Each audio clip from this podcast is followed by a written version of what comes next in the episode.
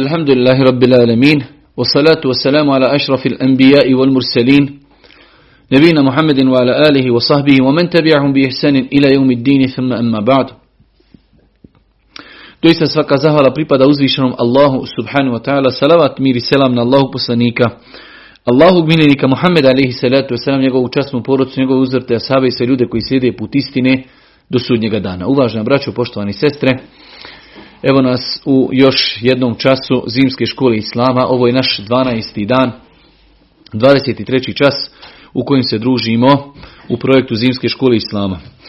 E, u petak smo počeli sa poglavljem dženaze namaza i rekli smo da je to posljednje poglavlje koje ćemo ako Bog da obrađivati vezano za poglavlje namaza.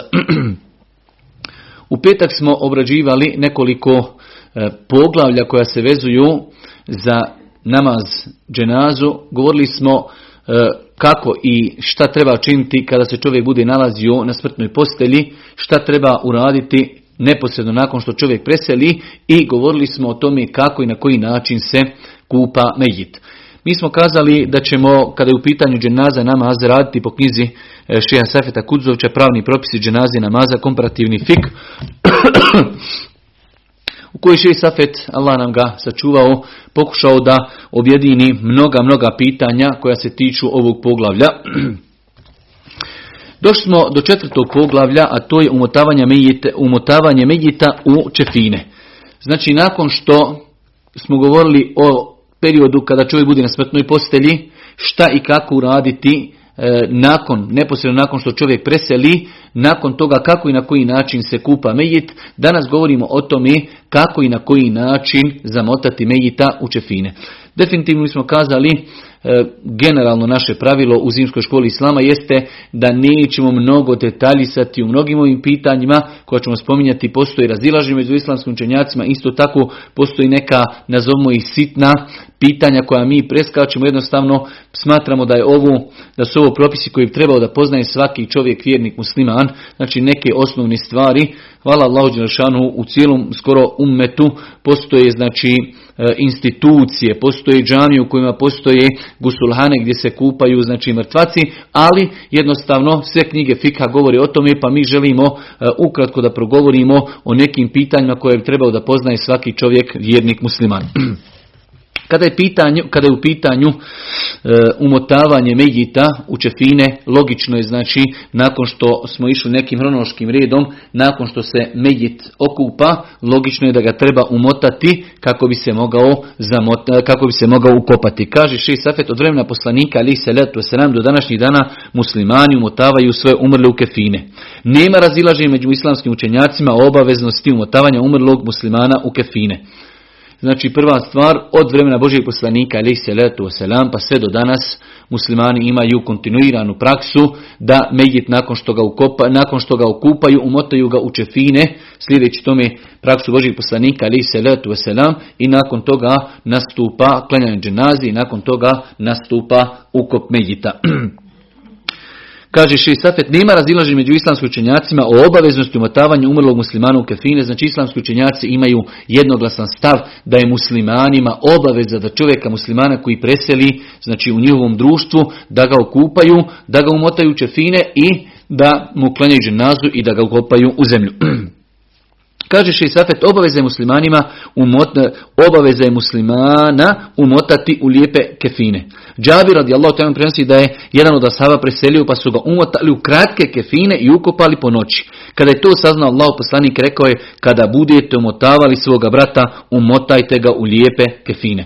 Znači, muslimani se treba i potruditi u granicama mogućnosti. Hvala Allahu pa mi danas živimo u vremenu izobilja. Za vrijeme ashaba se znalo desiti kao što se desilo e, Musab ibn Umeiru i drugim ashabima, da neko od njih preseli i da muslimani u to vrijeme su živjeli toliko oskudno da nisu imali znači dovoljno platna da čovjeka samo zamotaju u jedan dio platna, pa se navodi za nekoliko ashaba da kada bi preselili, e, uzeli bi njihovo grtač kojeg su oni nosili u svakodnevnom životu, kaže pa kada bi ga povukli na glavu, ostale bi otkrivene noge, kada bi pokrili noge, otkla bi se glava, pa bi znači oni na taj način pokrivali čovjeka tako što bi E, stavljali čefine ili njegov grtač na glavu, a preko nogu bi stavljali e, dali neke travi ili nečega slično tomi. Znači, ako muslimani imaju mogućnost, lijepo je i pohvalno je da čovjeka muslimana ukopaju u lijepe čefine. Kaže Allah poslanik kada budete umotavali svoga brata, umotajte ga u lijepe čefine. U komentaru ovog hadisa imam nevi kaže ovaj hadis naređuje da se musliman umota u lijepe kefine. Lijepim se smatra čist i dovoljno dug čefin. Kaže imam nevi rahmetullahi alihi, lijepim se smatra čist i dovoljno dug. Vidjet ćemo poslije da su islamski učenjaci e, čak pokuđeni smatrali e, da će fini budu nešto od skupog materijala, da budu izrazito veliki, zato što jednostavno prioritetnije da se takve stvari dadnu čovjeku živom, jer e, mrtac se umotava, znači samo, hajde da kažemo jednostavno, nakon kupanja da se prekriju njegovi avreti i da se donese do kabura, nakon toga sve će to na njemu istruhnuti, tako da nema potrebe da se znači u čefine ulaži i daje mnogo znači sredstava, pa je znači e, komentar ovog hadisa Božih poslanika gdje je kazao da treba umotati mejita u lijepe kefine, treba da budu čisti i da budu dovoljno dugi da mogu zamotati tijelo muslimana. Kaže i Safet, međutim preći je da kefini budu od skromnog platna bez obzira na odjeću koju oblačuju za svoga života jer će platno inako za kratko vrijeme istruknuti. Ima me nevi navodi da bi čovjek trebao da bude zamotan u kefine shodno E, njegovom stepenu, e, ajde da kažemo bogatstva, kako je živio na Dunjaluku, ali Ši Safet nam ovdje e, konstatira i kaže preče da će fini budu od skromnog platna, bez obzira o kakvoj odjeću oblačio čovjek za svoga života, jer će platno jednako za kratko vrijeme istruhnuti. A Iša prenosi da je Bubekar radijallahu teranu rekao, operite ovu odjeću koja je na meni i uzmite još dva platna i umotajte me u nju. A Iša tada reče, tvoja odjeća je pohabana, živi je preći da obuče novu odjeću od mrtvog jer će onako istruhnuti. Čebu Bekr radijallahu ta'ala pogledajte, halifa muslimana, on kaže, uzmite moju odjeću koju sam nosio, operite je lijepo i još na to pridodajte dva čefina i to znači neka budu moji čefini. Pa Mojiša kaže, oče, ali tvoja odjeća je izhabana, pa kaže Ebu Bekr, preče je da se nova odjeća dadni nekom živom muslimanu, jer će to i onako i onako istruhnuti. Kaže Imam Siddiq Han, nije pohvalno koristiti skupocjene kefine jer mrtvi nema od njih koristi kao ni živi. Znači, nema potrebe jednostavno da se mnogo novca ulaži u čefine, to je neki, hajde da kažemo, rezime e, govora o čefinima, da nema potrebe da se, znači, čefini kupuju od nekih skupih platana. Kažeš i Safet, lijepo je da kefini budu bijele boje. Od Ibn Abbas se prenosi da Allah poslanik rekao, oblačite bijelu odjeću jer je najljepša odjeća i umotavajte u nju svoje mrtvi. Lijepo je, znači lijepo, pohvalno, nije obaveza, ali je lijepo i pohvalno i hvala Allah u, u cijelom umetu je to znači svakodnevna praksa da ljudi svoje mrtve ukopavaju onda kada imaju mogućnost u nekim normalnim uvjetima da ih ukopavaju i da ih zamotavaju u bijele čefine. Allah poslanik ali se selam kaže oblačite bijelu odjeću.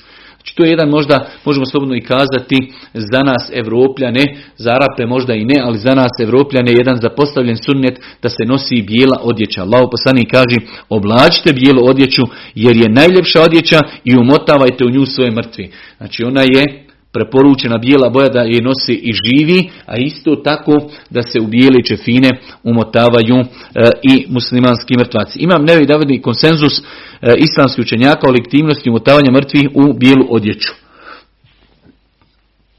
Znači najljepša boja, najljepša boja čefina jeste, najljepša boja čefina jeste bijela, svakako da čefini mogu biti bilo koje druge boje, bitno je znači da to bude čisto i da to bude dugo da prekriva tijelo, kompletno tijelo, ali je najljepši po sunnetu da to bude bijele boje.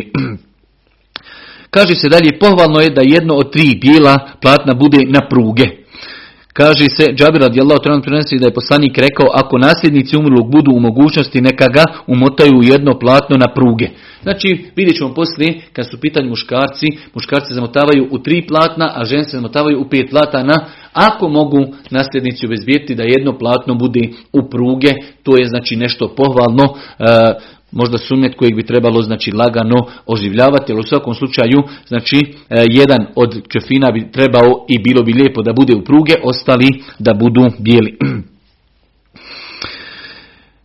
Sunnet po e, mišljenju apsolutne većine islamskih učenjaka umotati mejita u trodjelne čefine. A iša ta'ala je kazala Allah poslanik umotan je u trodjelne bijele pamučne kefine, a ne u košulju niti mu je stavljen posebno prekrivač na glavu osim čefina.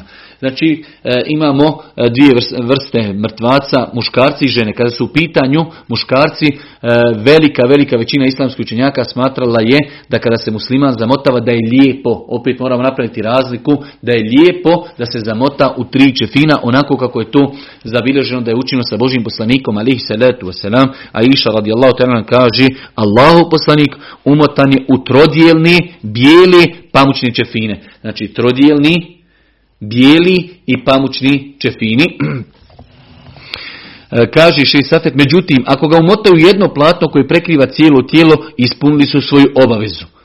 Znači imamo nešto što je minimum, imamo maksimum. E, i za muškarce i za žene obaveza je da to bude jedno, e, jedno platno koje će prekriti cijelo tijelo i obaveza da ne bude prozirno, ako bi bilo znači jedno platno i prozirno, onda nismo postigli ono što se e, treba da, da postigne putem čefina, a to je da se ne vidi niti muško niti žensko tijelo. Pa znači ako se radi o pokrivanju sa jednim čefinom, jednim platom, onda ne smije da bude prozirno. E, ako bi se, znači, imamo minimalno pokrivanje muslimanskog tijela čefinima i imamo e, sunnet ili maksimalno. Minimalno je da to bude jedno platno u koje će se zamotati cijelo muslimansko mrtvo tijelo, e, bio muškarac ili žena, pod uvjetom da nije prozirno, a maksimalno i po sunnetu je za muškarce da to budu tri platna, a da za žene bude pet platana. Neki učenjaci smatraju pogrdnim upotrebu kefina koji imaju više od tri e, platna, smatraju što rasipanjem i metka koji je zabranjeno. Svakako ova konstatacija ima svoje mjesto, znači e, rekli smo jedni čefini su dovoljni da se e, prekrije muslimansko tijelo, druga, drugo i treće po sunnetu Božijeg poslanika, nakon toga više od tri čefina može se smatrati bacanjem i rasipanjem imetka. Kaže nam šest safet kefini moraju biti isključivo vrste platna koje je mejit mogao oblašiti na ovome svijetu. Misli se primjer radi ne mogu čefini biti muslimanu od svile muškarcu, zato što muslimanu muškarcu nije bilo dozvoljeno da nosi svilu za svoga života i kaže ne smiju biti prozirni niti ucrtavati stidnija mjesta tijela. Znači bitno je da kefini postignu, da postignu ono što se njime, njima treba postići, a to je da se prekrije i zamota tijelo i da ne budu prozirni, da se ne daj Bože ne vidi avreti muškarca ili ženi. Kaže Safet, pohvalno je po konsenzusu islamskih učenjaka staviti lijep miris na čefine. Pohvalno je znači da se da se na čefine stavi miris. Način umotavanja medjita. Nakon mirisanja kefin, kefin će se prostiti jedan preko drugog. Po prvom i drugom kefinu će se poprskati hanut. Znači, za one koji možda nisu nikada gledali kako se e, umotaje mejit, e, zamislimo da je ovo sto na kojem će se umotavati e, mejit, na njega se prostruče fini, prostrije se jedan, pa se prostrije po njemu drugi, pa se prostrije treći. Prva dva, znači lijepo je namirisati mirisom koji se proizvodi specijalno za te svrse, zove se hanut. Hanut, isto tako kada su u pitanju čefini, ako postoji razlika u kvaliteti, da imamo možda dva starija iznosana ili hajde da kažemo izblijeđena e, kefina, imamo jedan koji je nov, koji je dobar, onda taj novi stavlja se prvi na sto da bi on bio poslije, jer kada imamo prvi pa drugi pa treći, na, na njih ćemo spustiti medjita, pa ćemo zamotati medjita prvim čefinom pa drugim, onaj treći što bude do stola, on je u osnovi prvi koji će biti vanština Megita, pa ako imamo e, razliku među kefinima, onda je najbolje da se prvi postavlja onaj koji je najkvalitetniji, zato što će on biti vanština koju će ljudi nositi i gledati. Pa znači prva stvar, nakon mirisanja kefin će se prostiti jedan preko drugog. Znači uzimaju se platna, prostri se jedno, prostri se drugo na, na, na, na taj isti čefin i treći. Nakon toga će se staviti medjit i on nakon toga će se zamotavati.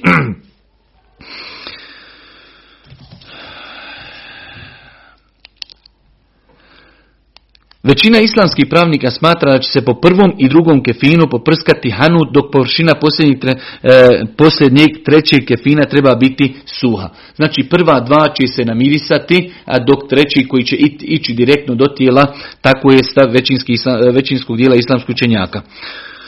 Ako se kefini budu razlikovati po svojoj kvaliteti i veličini, onda će najkvalitetniji i najveći biti prvi prostrti kefin, to je spoljašnji. Onako kako smo e, znači, spomenuli. Ako imamo razliku u kefinima u kvaliteti, dužini, onda onaj koji najbolji, onaj koji najkvalitetniji ide prvi, nakon toga stavljamo one koji su ili kraći ili koji su, ili koji su ajde da kažemo, e, manje kvalitetni.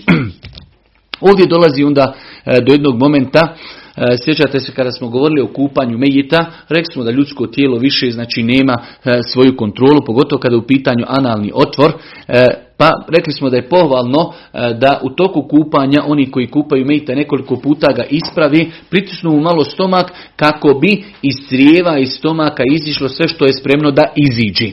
Pa su islamski učenjaci mislili o tome, pa su spomenuli kada se, zamislimo da je ovaj sto, sto na kojem ćemo motati medjita, kada se prostru tri čefina, uzme se jedan komad platna, evo zamislimo da je to komad platna od metra, koji je dug i po toj dužini se on na dva dijela rasjeće i stavi se na sredinu, na sredinu čefina, tako kada dođe mejitovo tijelo, jedan dio će znači e, uzeti se kroz njegove noge provući i dva dijela koji su bili razvezani, jedan će se svezati s lijeve strane, jedan s desne i tako će biti kao što šest safet navodi, kao da se mejitu improvizira donji veš. Znači to će se dobro zategnuti između butina mejita. Ako bi eventualno poslije došlo prilikom okretanja mejita, prilikom zamotavanja, prilikom nošenja, ako bi eventualno došlo do isticanja e, nečistoći iz značenalnog otvora, da ta znači e, krpa e, spriječi izlazak neđaseta na čefine i ne daj Bože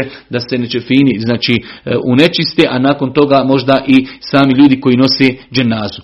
Tako da znači nakon što se prostru e, čefini, rekli smo da je pohvalno i lijepo tri čefina da budu, po sredini čefina će se staviti jedna, e, znači jedno platno koje će se rascijepati u nekoj dužini možda 20-30 cm i na vrhu i na kraju.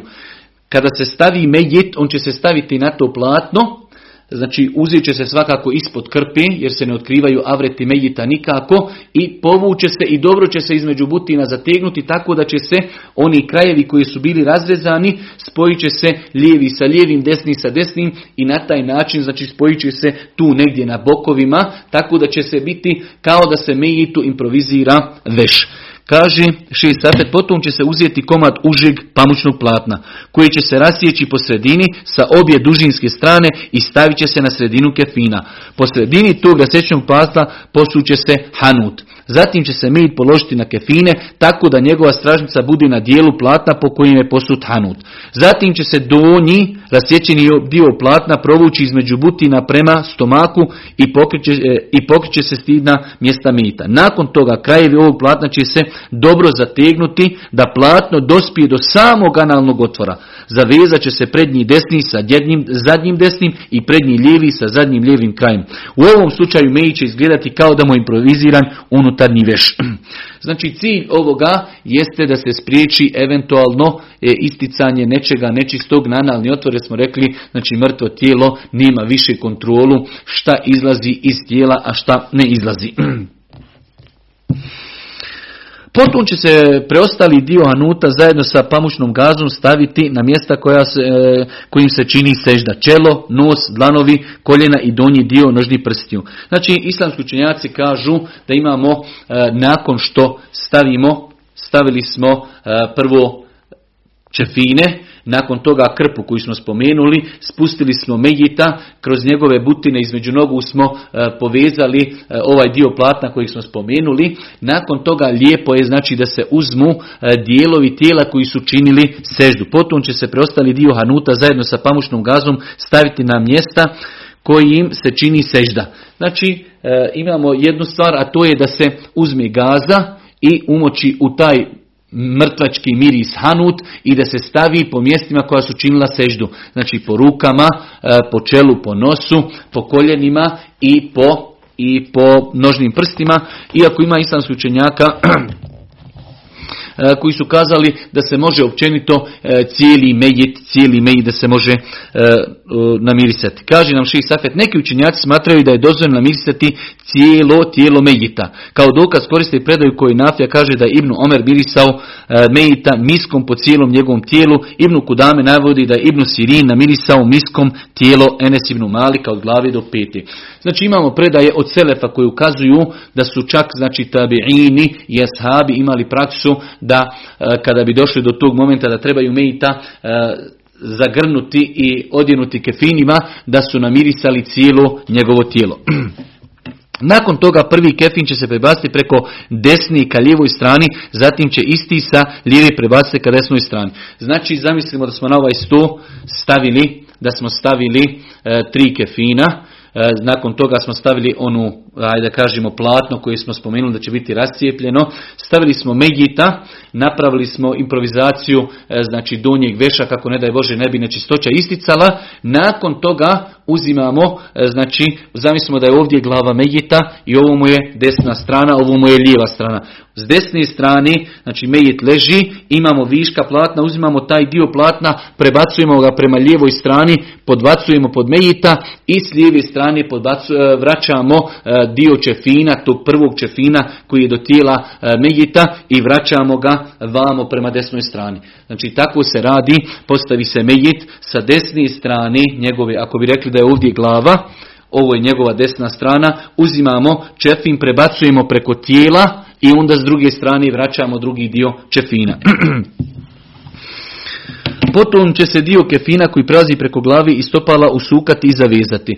Ponovit ćemo znači takvu radnju jer imamo tri čefina, ponovit ćemo tri puta Jednom ćemo prebaciti s desne strane pa ćemo dio čefina prebaciti prema lijevoj. Drugi čefin isto i treći čefin isto. Svakako čefini su duži od ljudskog tijela pa će dole na kraju i kod nogu i kod glavi čefini će se usukati i na, na, na, na to usukanu će se staviti e, povez koji će sprečavati da se čefini odvezaju. Svakako mi ćemo gledati inša Allah, e, ja sam već danas gledao da se neki video koji je profesionalno snimljen postavi e, kod mene na strancu da ljudi vide kako zaista izgleda praktično kupanje mejita i ove sve stvari koje mi komentarišemo mnogo je lakše vidjeti i naučiti. Pa znači kada mejita zamotamo sa tri čefina, višak platna iznad glave i ispod nogu uzima se, zasuče se i onda se premota kako se ne bi to ponovo odmotalo i preko toga se stavi znači povez kako na glavi tako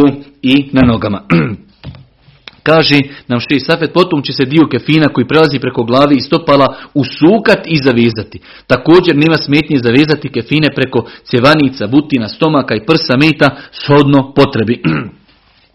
znači ako postoji potreba, ako postoji potreba da se na nekoliko mjesta ljudskog tijela stavi neke poveznice koje bi, hajde kažemo, čuvale, čuvale e, čefine, nema u tome inšala ništa, nema u tome ništa sporno s tim što šeho ovdje navodi, međutim ovi čvorovi se odvezuju nakon polaganja mejeta u kabu. Ovo je sve bilo, znači, kako se praktično zamotaje muškarac, ista je stvar i za ženu, s tim što za ženu postoji drugi propis, a to je u pogledu broja čefina.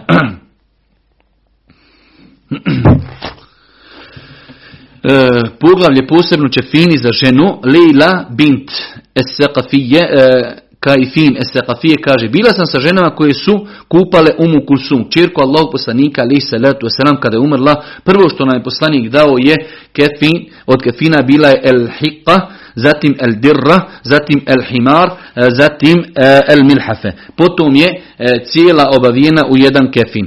U svakom slučaju postoji razilažen kod islamskog učenjaka u pogledu ovog hadisa, da li vjerodostojan, da li nije vjerodostojan, ali mi možemo kazati sljedeći, većina, većina islamskih učenjaka smatra da će se žena umotati u petodjelne kefine za razliku od muškarca. Rekli smo da muškarca e, tri kefina, tri čefina, dok kada je u pitanju žena, kaže većina islamskih učenjaka da je pohvalno da se žena zamota u pet čefina.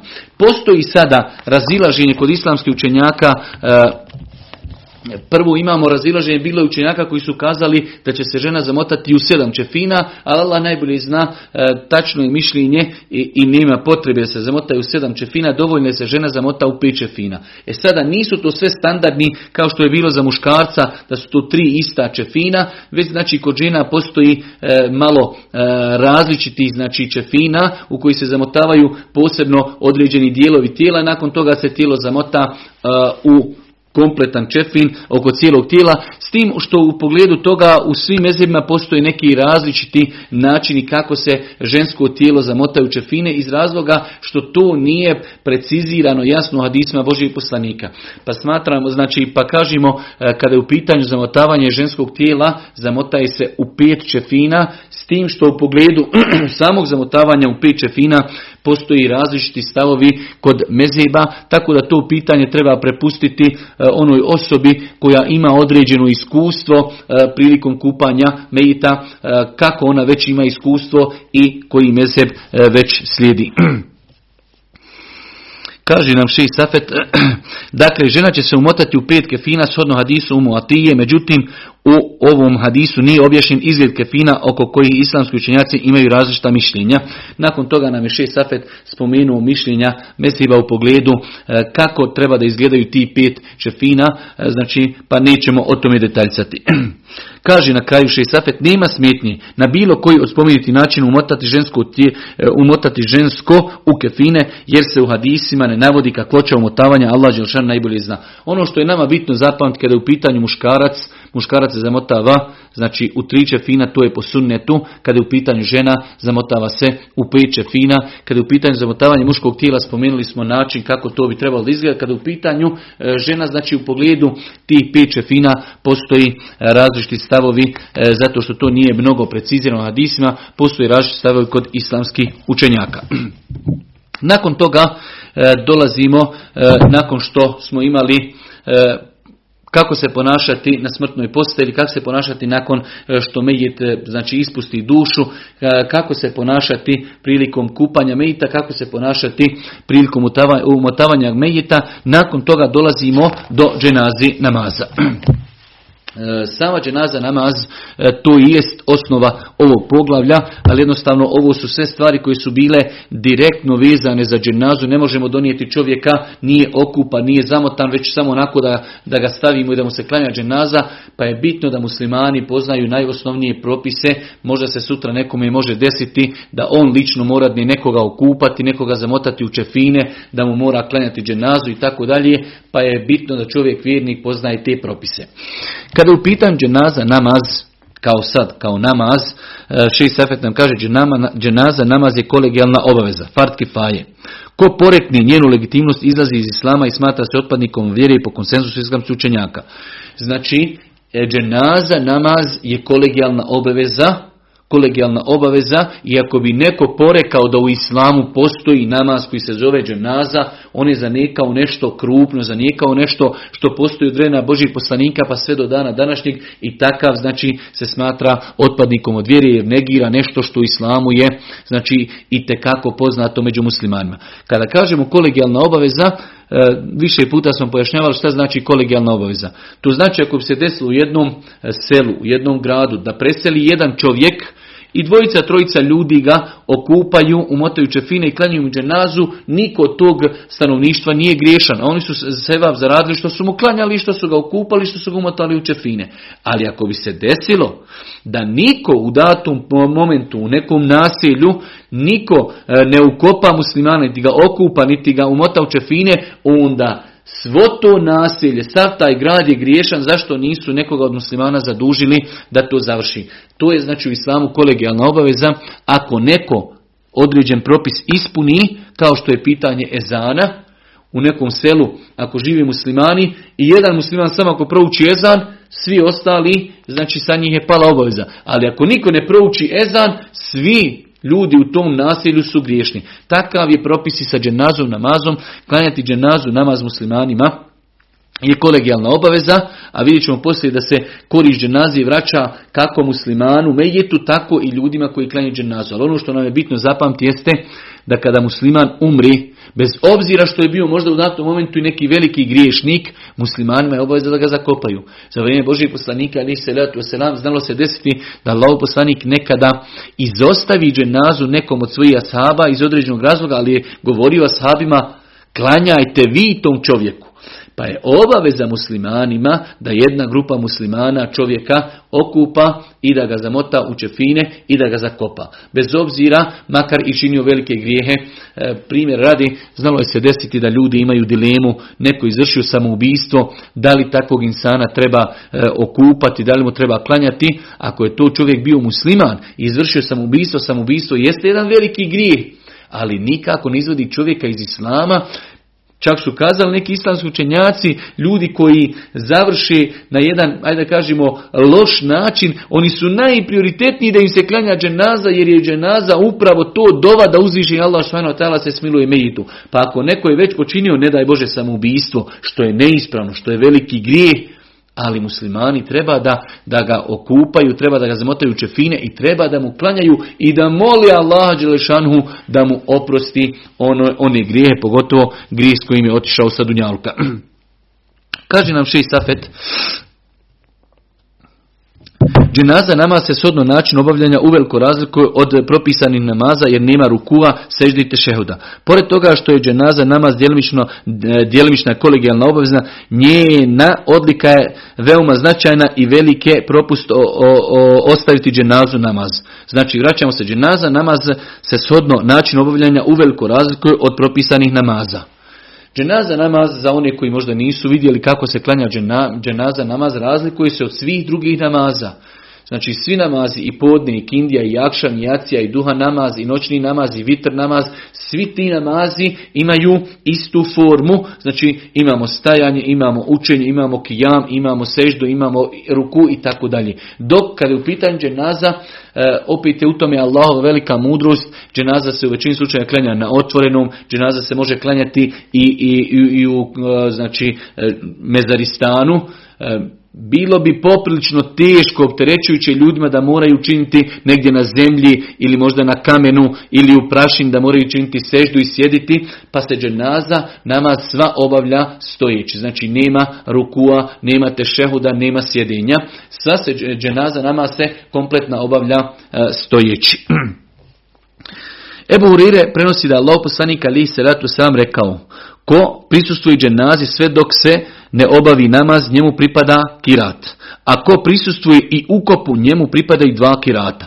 Znači imamo dženazu, namaz imamo kao dva stepena. Imamo prvi stepen da čovjek prisustuje dženazi i ne prisustuje ukopu. I imamo drugi stepen da čovjek prisustuje dženazi i prisustuje ukopu. Kaže Buhurire, Allah poslanik je rekao, ko prisustuje dženazi, sve dok se ne obavi namaz, njemu pripada kirat. Ako prisustuje i ukopu, njemu pripadaju dva kirata. A šta su to dva kirata, upitali su ashabi, ka, rekao je Allah poslanik, kao dva velika brda. Allah poslanik je rekao. U drugoj verziji Boži poslanik je odgovorio da je manje od ova dva brda kao Uhud. A u jednoj verziji stoji svako od njih je veći od Uhuda. Znači Allah poslanik je obećao veliku nagradu onome ko klanja dženazu. Znači, kada je u pitanju dženaza imamo dvije nagrade. Imamo nagradu onima koji klanjaju dženazu, onima koji prati dženazu, a u isto vrijeme imamo nagradu onome kome se klanja dženaza. Pa je korist, znači, obostrana, zato muslimani zaista je velika šteta kada čovjek čuje da je bila negdje dženaza, nije klanja u dženazu. Zašto? Zato što, e, znači, prilikom klanja dženaze čovjek, on lično zarađuje nagrade, a s druge strane ima i mejit korist u tome. Zato je i došlo u vjerodostojnoj predaji da Abdullah ibn Omer nije ovaj hadis čuo, znači, e, do možda pred svog života o vrijednosti slijeđenja dženazi. Pa kada su mu poslije pred kraj njegovog života kazali e, kolika je vrijednost klanjati dženazu namaz, on to nije u jednu ruku odmah na početku povjerovao, pa je poslao kod nekih ashaba i žena Božih poslanika da provjeri, da provjeri je li tačan taj hadis, pa kada mu je glasnik došao i kaže da, vjerodostojan hadis je, znači ko klanja samo dženazu ima jedan kirat, Znači jedno veliko brdo dobrih dijela, a ko klanja dženazu i prisustvuje ukopu, ima dva velika brda dobrih dijela. Abdullah ibn Omer je uzeo šaku pijeska i bacio je od zemlju u jednu ruku, ljut, ljuti kazao je koliko smo mi brda dobrih dijela propustili. Pa insan vjernik bi trebao da se trudi, da se trudi e, da kada znači ima mogućnost ako je preselio neko od rodbine, prijatelja, poznanika da ode na dženazu jer znači ima nagrada njemu, a ima nagrada i onome, e, odnosno korist onome kome se klanja. Kaže Safet, ovo je nagrada onima koji klanjaju dženazu namaz. Što se tiče Mejita, njemu također pripada nagrada zbog dovi koja mu se čini. A Iša, radi Allah, tamo prinosi da je Allah poslanik, ali se letu wasalam, rekao, ako jednom muslimanu klanja dženazu namaz, drugi stotinu muslimana, ako jednom muslimanu klanja dženazu namaz, drugih stotinu muslimana, muslimana doveći za njega, Allah će im primiti njihovu dovu. Allah poslanik kaže, ako čovjeku muslimanu klanja dženazu stotinu ljudi, zauzimaju se za njega, dovi za njega, uzvišen Allah subhanahu wa će se odazvati i primit će njove dove. U drugoj verziji koju prenosi Ibn Abbas stoji, ako jednom muslimanu klanja dženazu 40 ljudi koji Allahu ne pripisuju druga. Allah će primiti njihovo zagovaranje, to jeste njihovu dovu. Znači ovdje je došao čak hadis manji, 40 ljudi, ali je došla klauzula ljudi koji ne čine širk Allahu, ako dođe na dženazu 40 ljudi i zamoli Allah subhanahu i dove za ovog čovjeka uzvišeni Allah subhanahu će se odazvati njihovim dovama i primit će njihovo zagovaranje šefat za tog medjita.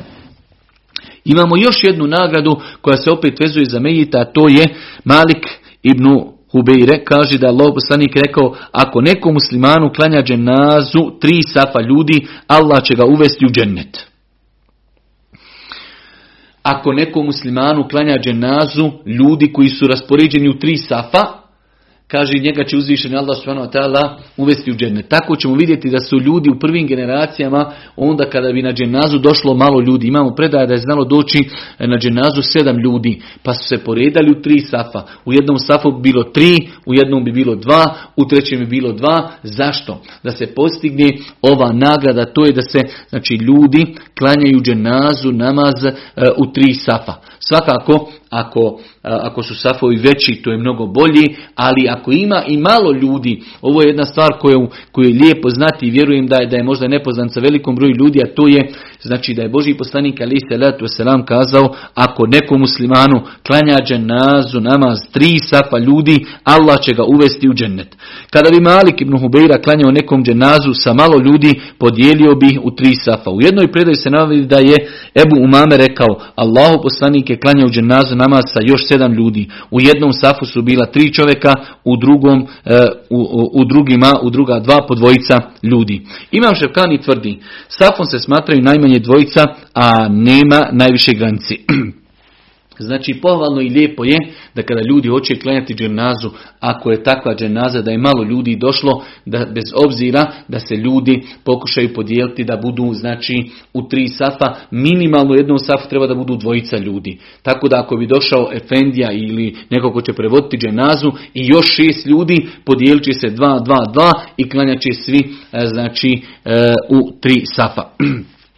Nakon toga, i ovo je zadnje pitanje ako Boga koji ćemo obratiti u ovom predavanju, nakon toga ćemo inšala u drugom, pošto nam je e, način dženaze malo poduži, pa ćemo ako Bog da u drugom predavanju nastaviti da govorimo o tome kako se klanja dženaza namaz. E, rekli smo e, da je pohvalno i lijepo da što više ljudi klanja, pa je došlo u jednom hadisu je došlo da će uzvišen Allah za, e, privati za uzimanje stotinu ljudi, u jednom hadisu je došlo 40 e, ljudi koji Allah subhanahu wa ta'ala čini širk kako klanjaju čovjeku dženazu, e, da će uzvišen Allah e, prihvati njihovo zauzimanje i rekli smo, bez obzira da li bilo malo ili mnogo ljudi, lijepo je da se poredaju minimalno u tri safa, a ako ima i više od tri safa, onda je to svakako bolji.